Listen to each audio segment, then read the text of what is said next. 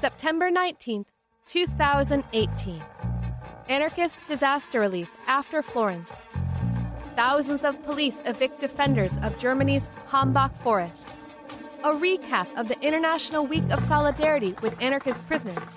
And much more on this episode of The Hotwire, a weekly anarchist news show brought to you by the ex worker. With me, the Rebel Girl. And normally the Riot Dog, too, but they went to a farm upstate. Wait, no, not like that. They read Inhabit and literally decided they should learn farming so they can experiment with different ways of living and, uh, combat the material and spiritual poverty imposed on us by our epoch. Hmm, sounds pretty good to me. So don't worry, the Riot Dog will be back soon. Bork, bork. A full transcript of this episode with show notes and useful links can be found at our website, crimethinc.com slash podcast where you can also find a radio ready 29 and a half minute version of this episode for standard radio broadcasts and no cussing. And now, the headlines. According to the Earth First Newswire, Minnesota regulators postponed a meeting last Tuesday on Enbridge Energy's planned Line 3 replacement after pipeline opponents disrupted the meeting with a bullhorn and a boombox. In Hotwire 34, we reported on the illegal liberation of 5,000 mink from a fur farm in Sweden. Three weeks later, we are happy to report that the fur farm's owner has declared that he will close the farm because, quote, it is not worth the effort. The exploiters of this world are motivated by greed, but our thirst for freedom is greater than theirs for money, and that's why we will win. Speaking of courageous solidarity with non human beings, three climate activists in St. Louis disrupted a presentation promoting the absurd falsehood that rising temperatures and CO2 levels are benefiting the planet and humanity. The conference, with the vague name the Gateway Eagle Council, brought together Pizzagate and InfoWars conspiracy theorists like Jack Posobiec and Mike Cernovich.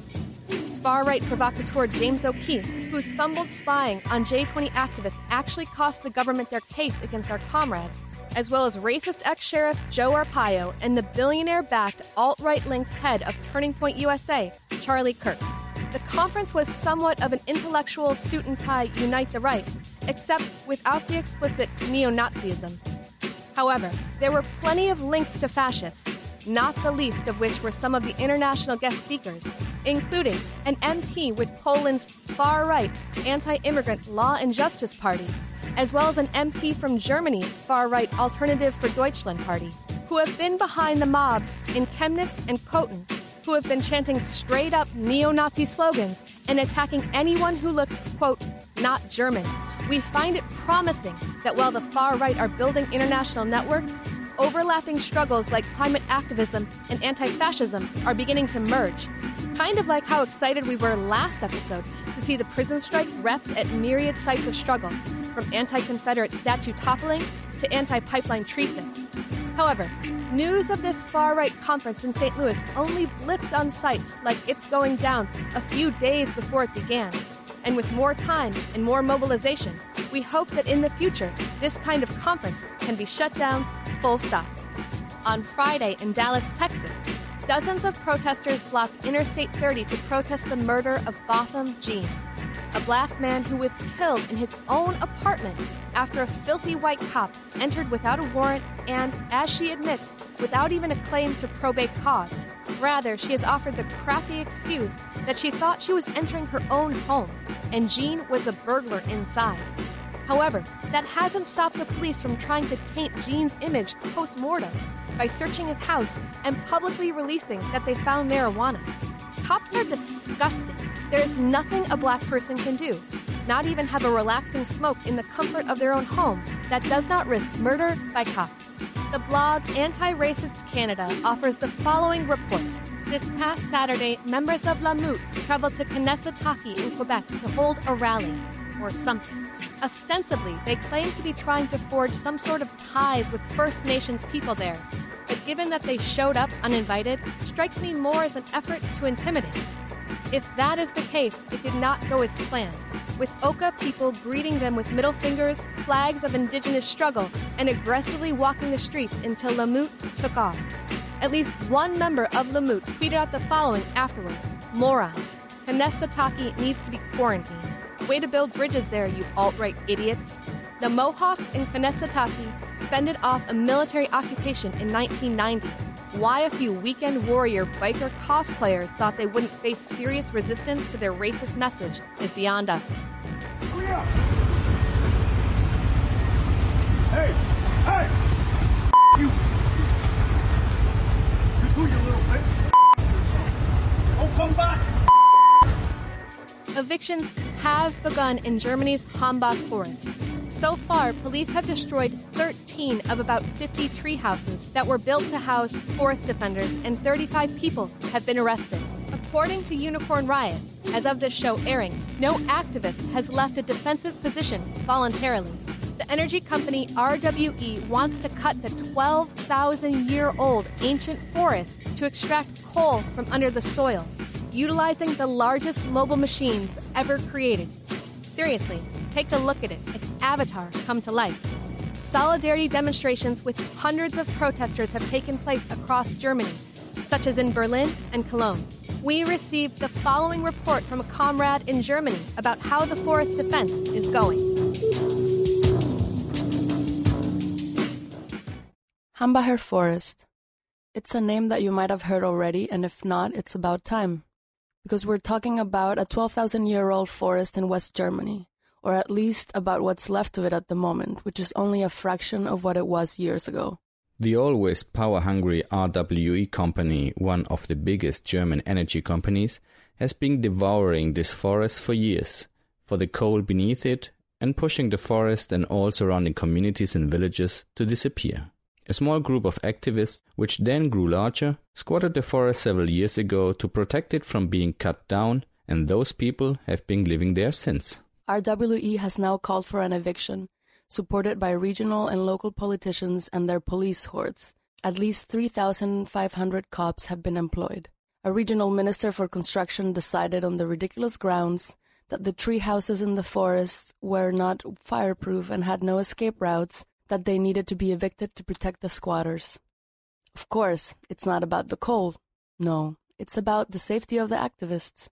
Another side of this whole drama is that right now there is a state commission with politicians, companies, and environmental NGOs discussing the end of open coal mining in Germany. Of course, RWE did not want to wait for such talks to come to an end and preferred to present them with accomplished facts. The activists were nonetheless prepared for this possible scenario. They are very committed and tenacious people who know this forest probably better than anyone else. Maybe the minister who ordered this raid on the company itself thought that this might go fast for them, but man, were they wrong. We are now at the beginning of the sixth day of this eviction, and the cops are only a bit more than half through the forest, which has been populated by lots of micro communities in the form of smaller villages called Oaktown, Cozy Town, or Galien. All of them living in tree houses, 15 to 20 meters above ground. Despite completely crazy images evoked by the state of Vietnam style scenarios, and that's really the words used here in Germany, no major clashes have been reported. Instead, there's been a lot of civil disobedience and simply a very firm and unrelentless use of one's own body to withstand this attempt of eviction. The activists prepared more than 10 meters long high mono and tripods, forcing the cops to slow down their dismantling of the houses and to operate in heights most of them were not trained for. In a second step, they disclosed having dug holes in the ground with people locked inside to stop heavy machinery from getting near the structures, and people holding out there for more than 12 hours.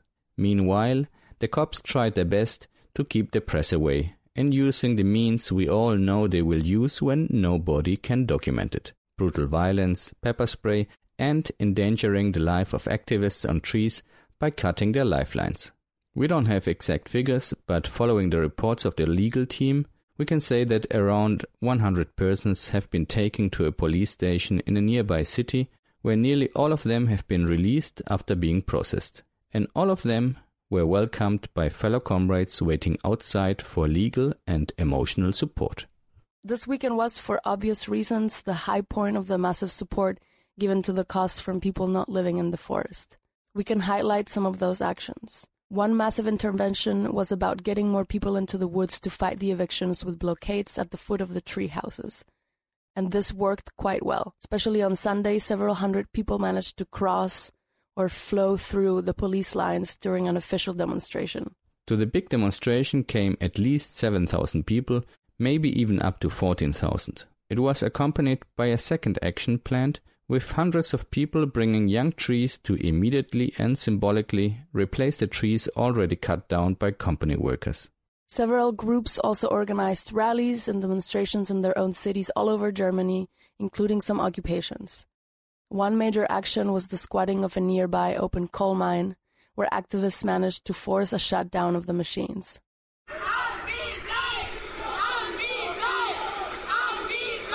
Hambi bleibt, that's the battle cry. Hambi stays. Hambi stays. Hambi stays. And this was a contribution by the Anarchist Radio Berlin. For the last week, a general strike against a new tax reform has rocked Costa Rica. Unions and protesters have accused the new fiscal law of having a disproportionate impact on the lower classes. A Maxi Palí supermarket, which is owned by Walmart, was looted last Wednesday during strike actions in Limon. Well, Friday in Punta Arenas, several shops were looted, several banks were attacked, and demonstrators blocked a yearly quasi nationalist torch bearing ritual from taking place. Striking dock workers in Iquique, Chile, armed with spears and iron bars, caused nearly a quarter million dollars of damage to a mall during a strike that they have continued to undertake despite union leaders negotiating an end to the strike with management. Iquique is the site of the Santa Maria School massacre, where in 1907, thousands of striking miners were slaughtered in the single worst mass killing in Chilean history. The massacre was later avenged by the anarchist Antonio Ramon Ramon, whose brother died in the Santa Maria School. Years later, Ramon Ramon waited outside the residence of the general that ordered the massacre declared his intent to avenge the slain workers of Iquique and stabbed the general in the eye, leading to his eventual death. We recorded last Hotwire just as evening was setting in on September 11th, the date when Chile's fascist military dictatorship of the 70s and 80s began.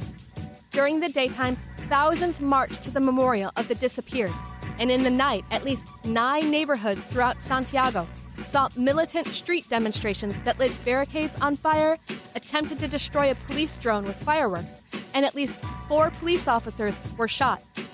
Similar actions took place in the cities of Concepcion and Valdivia. A few days later, five more police were injured after high school students attacked them with chairs, stones, and Molotov cocktails.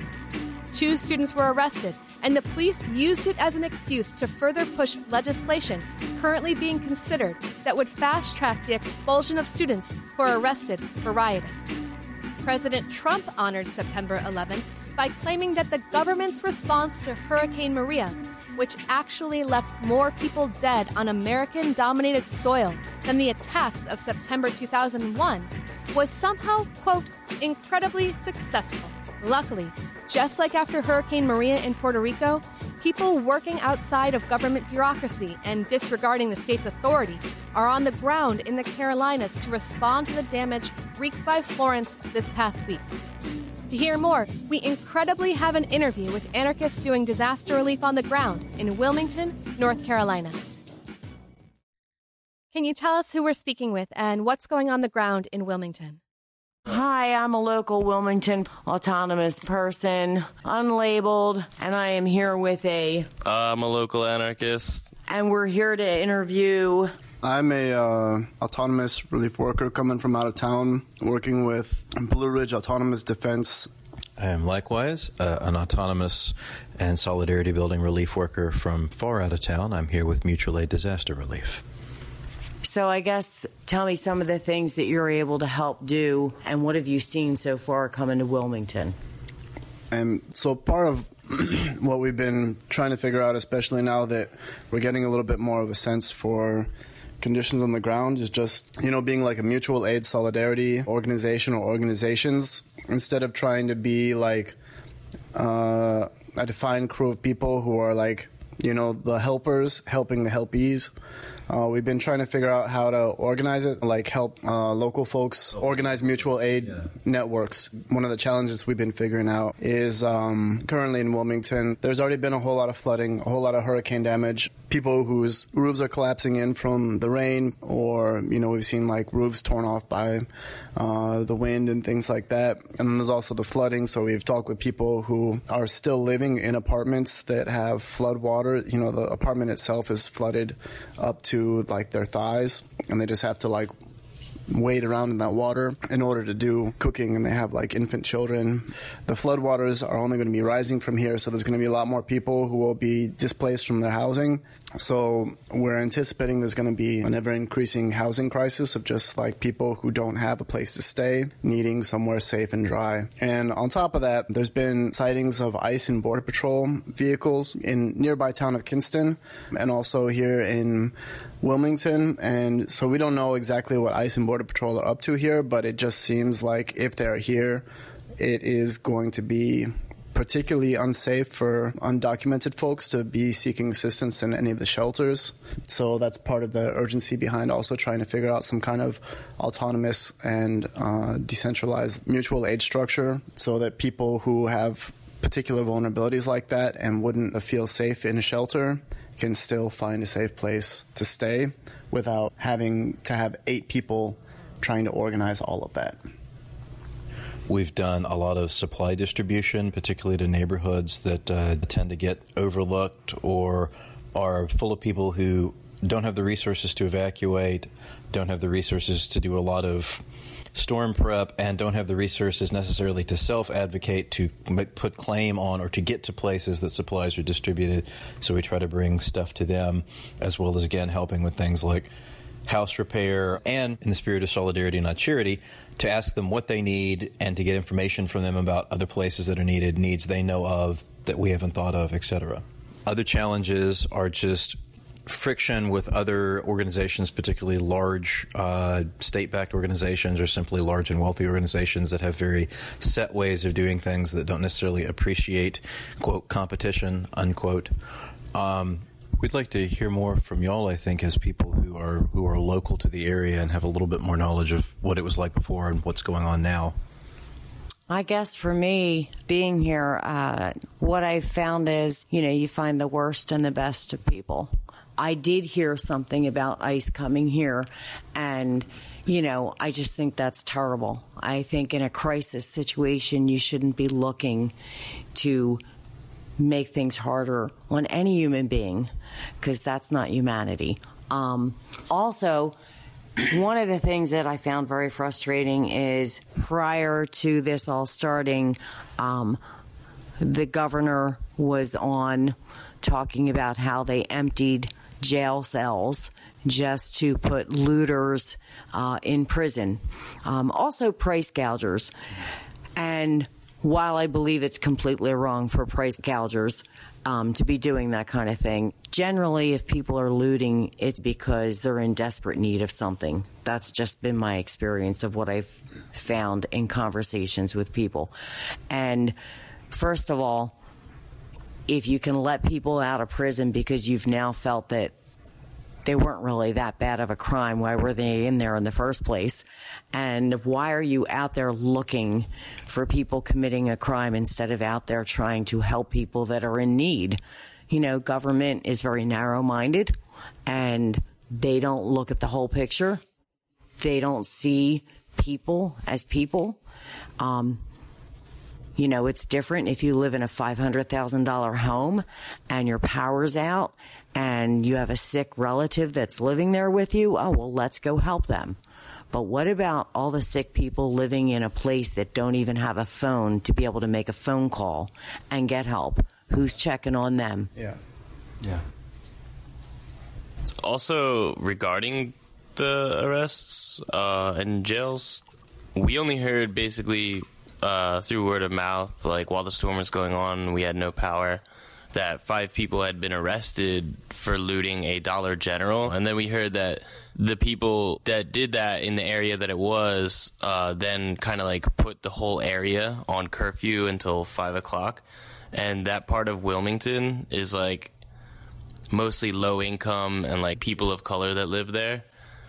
And like I can only imagine. I mean, it was a Dollar General. It wasn't a Best Buy. Which like even if it was a Best Buy, like I don't care then either. But like it's a Dollar General. What are you really gonna get?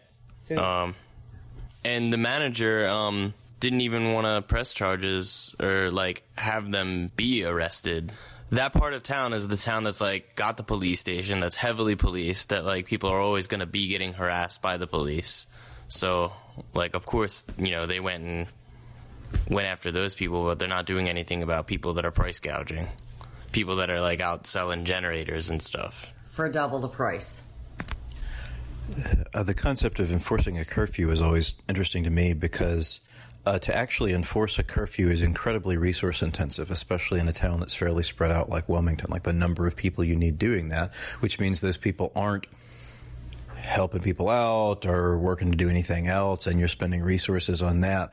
And on the flip side, if you're not actually planning on enforcing the curfew, then you're sort of engaging in a pointless exercise in authority whose only purpose is if you choose to hassle somebody, now you have some legal pretext for kind of generically being like, well, you have to do what I say now because you're out after curfew. And And one other thing that um, we've noticed as we've started doing supply drops in some of the more low income marginalized neighborhoods, you know, like people in those neighborhoods have told us that, you know, they've seen uh, relief vehicles go by and tried to like flag them down, you know, they've all refused to stop. And so we were the first people to stop in any of those neighborhoods and just be like, hey, are you all right? Do you need anything? What do you need?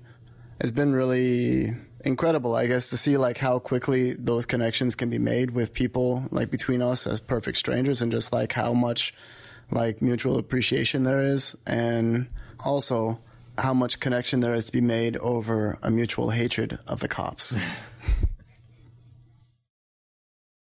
Thanks so much for speaking with us and stay safe out there. In our show notes, we have links for donating food and relief materials to groups like Mutual Aid Carrboro, Mutual Aid Disaster Relief, and Blue Ridge Autonomous Defense. Please check them out.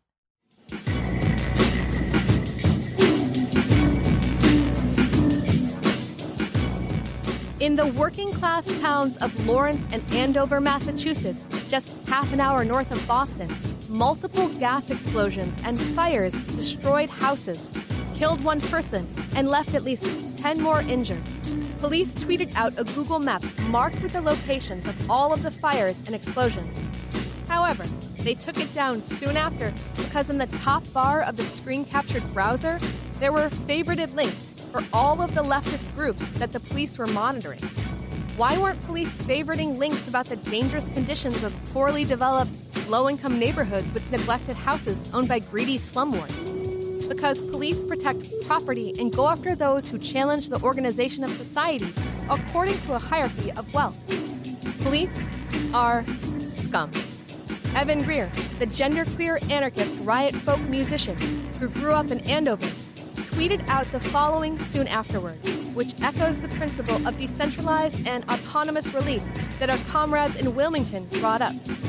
Quote, I grew up in Andover, next to Lawrence. Super important to understand that Lawrence is the poorest community in New England with a huge immigrant population. Don't give money to the Red Cross. Give it to local community groups there who will be supporting residents for the long haul. One of those groups is Bread and Roses Lawrence, whose name is taken from the 1912 Lawrence Textile Workers Strike, organized by the industrial workers of the world. The strike came to be known as the Bread and Roses Strike for the popularity of a James Oppenheim poem as a rallying cry among the workers. Our lives shall not be sweated from birth until life closes. Hearts starve as well as bodies. Give us bread, but give us roses. And speaking of lyricists, in this month's episode of Trouble, Submedia explores hip hop as a potent site of revolutionary politics, drawing on the first hand knowledge and experiences of some of Turtle Island's baddest grassroots MCs. It drops on September 25th at 8 p.m. on sub.media. Check it out.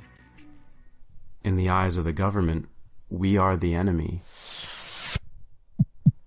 In a world where there is no government, anarchy rules. This summer, get ready for the most action packed podcast. We continue fighting because we hate all authority and love freedom, which cannot be given, but must be taken. Such scenes as This is not a dialogue, a crime called freedom. Party's over, and many text and audio material of interest to anarchists, Check out resonanceaudiodistro.org.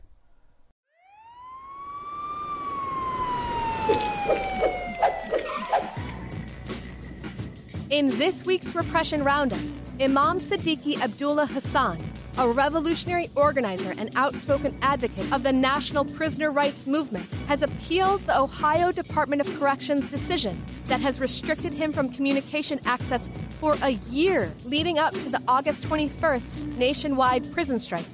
The IWOC is asking people to call Warden Richard Bowen at 330 743 0700 and demand that the prison restore all of Hassan's property, his JPay kiosk access, and remove the barricades from his cell. There's a sample script in our show notes. All of the Vaughn 17 have been relocated to the same facility. And while they're glad to be reunited, being all together means that the prison can easily repress all of them as a group. Since their relocation, they have been experiencing new and intensified forms of repression. This repression has led them to go on a recent hunger strike, and they are asking for support in the wake of retaliation. They've issued seven demands, and supporters are asking people to call Warden Robert May at 302 856 5280 and insist the prison meet the Vaughn 17's demands.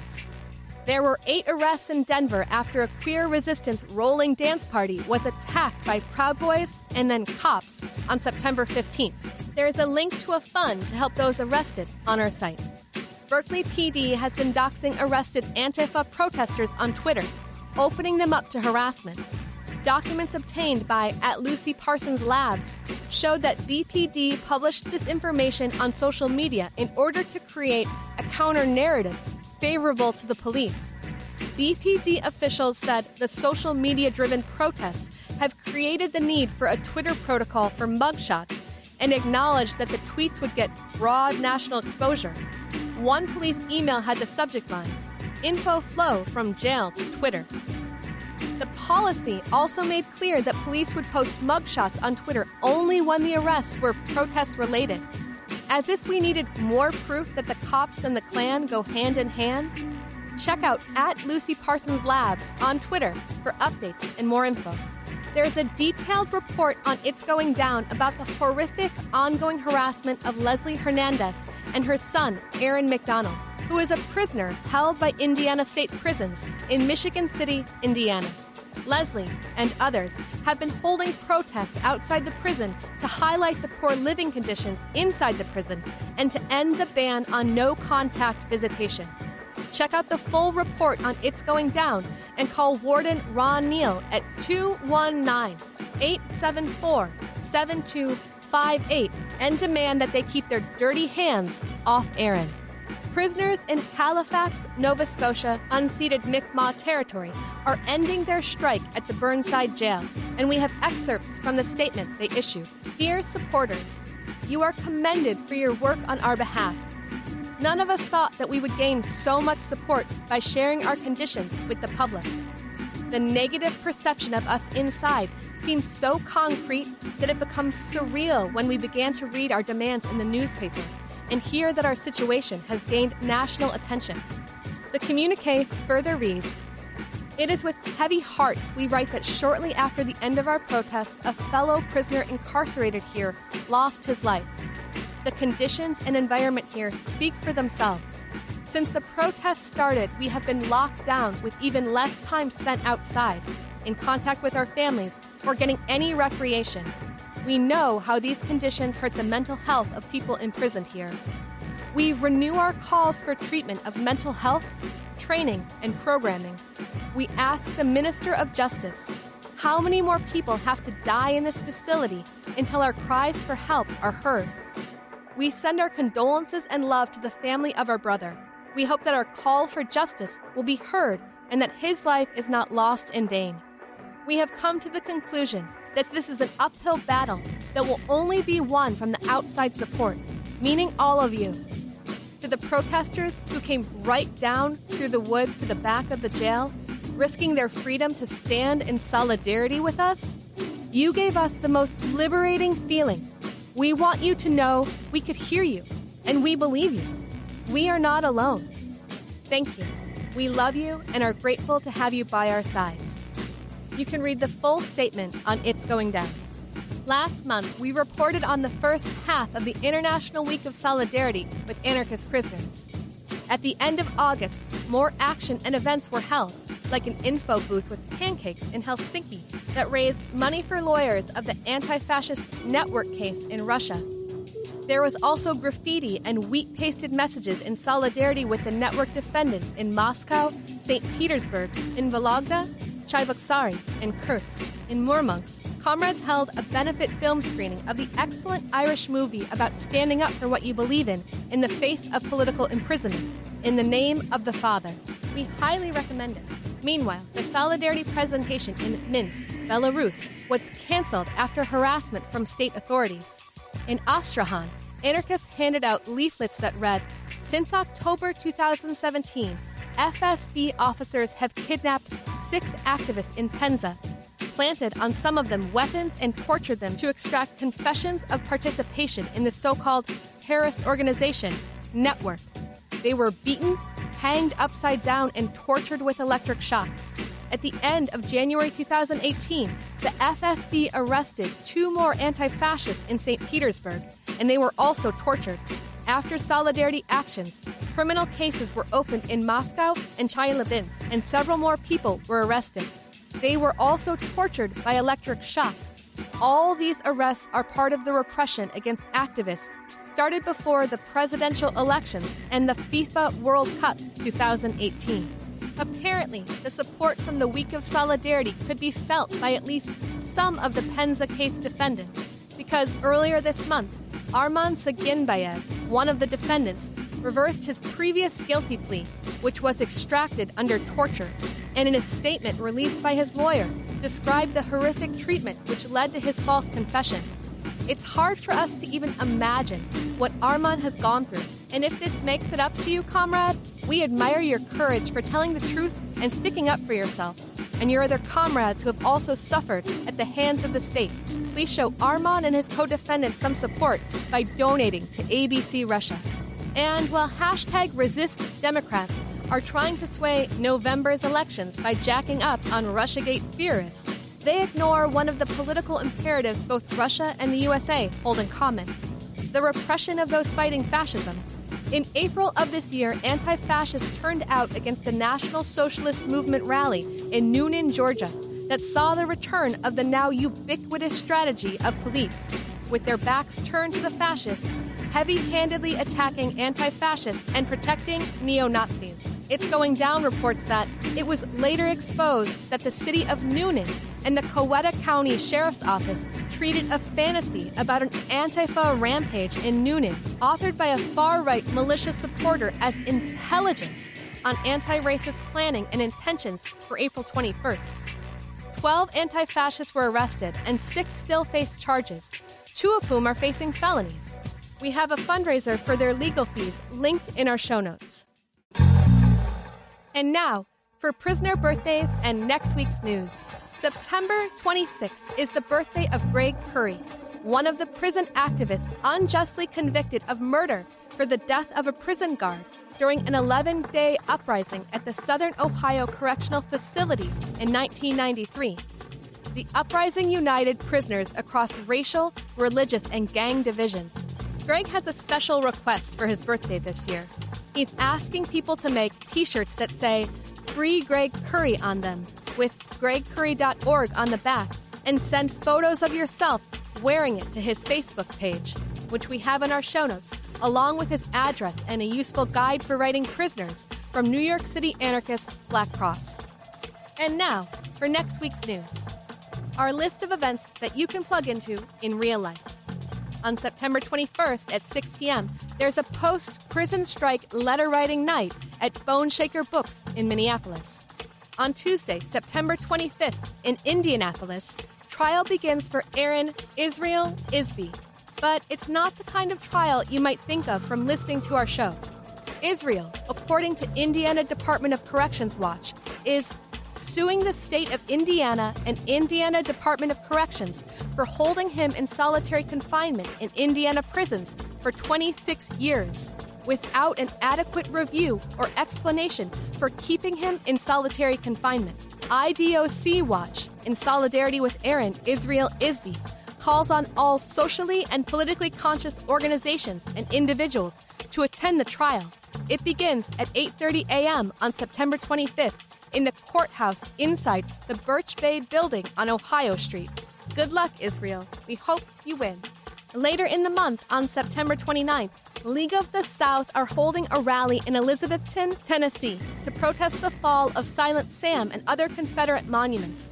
According to the call to action, Sycamore Shoals State Park has been announced as the venue, but the word from park officials is no one has applied for a special permit for the announced date.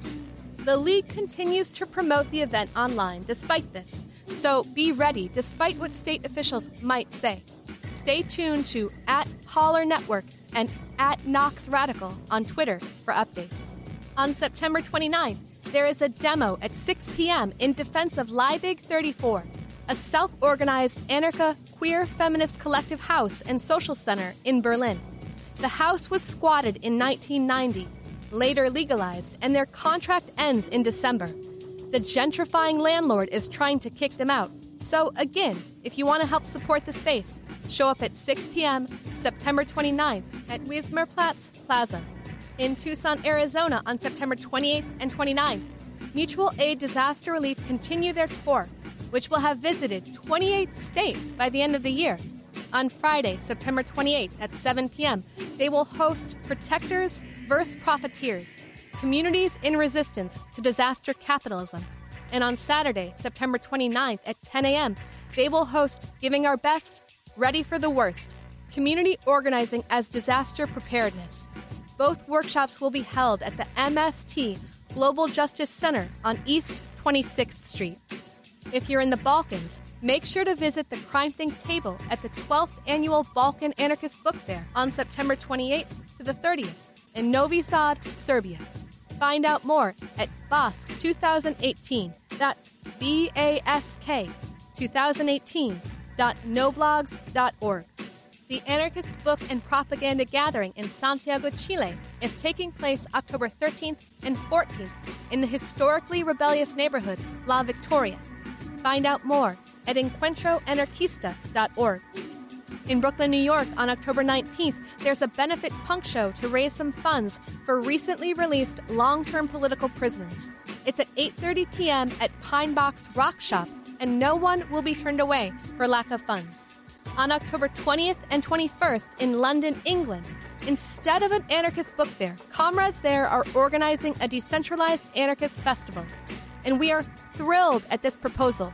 Book fairs are great, but it's kind of curious how events surrounding publishing became the default form of public anarchist gatherings. In the early 2000s, sure, you had anarchist book fairs, but you also had, for example, the National Conference on Organized Resistance, which had tables with books and zines, but was more focused on building skills and networks for resistance movements. Or take the CrimethInc gatherings, where people could come together in a space free of exchange or money, share wild ideas, and in a small way, prefigure what an anarchist society might look like. We're excited to see what happens with the Anarchist Festival in London, and if you want to be part of it, email anarchistfestival at riseup.net. The Off to Know Me space in Yogyakarta, Indonesia is raising funds to equip their info shop with everything necessary to publish books, run an alternative school in a local village, house a chapter of the Anarchist Black Cross Indonesia, and run a few counter information sites. Yogyakarta was the site of some impressive anarchist resistance on May Day and some severe ensuing repression, which led to the end of the Libera Cafe and InfoShack. So now, anti authoritarians are in need of a new social center.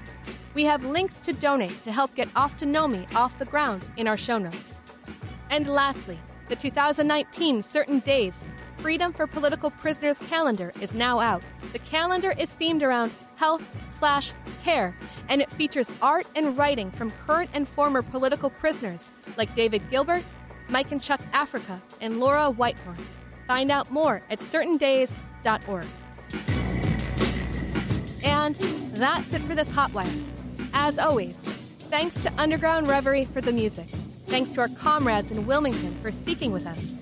And thanks to the Forest Rebels in Hambach for the update. Stay in touch with us by email at podcast at crimethinc.com or follow us on Twitter at Hotwire Weekly. Don't forget to check out all the links, mailing addresses, and useful notes we customized for this episode at crimethinc.com. You can subscribe to the Hotwire on iTunes or wherever you get your podcasts. Just search for The Ex Worker. You can listen to us through the Anarchist Podcast Network, Channel Zero. Believe it or not, every Hotwire is radio ready, so feel free to put the Hotwire on your local airwaves. If you do, let us know so we can plug your station.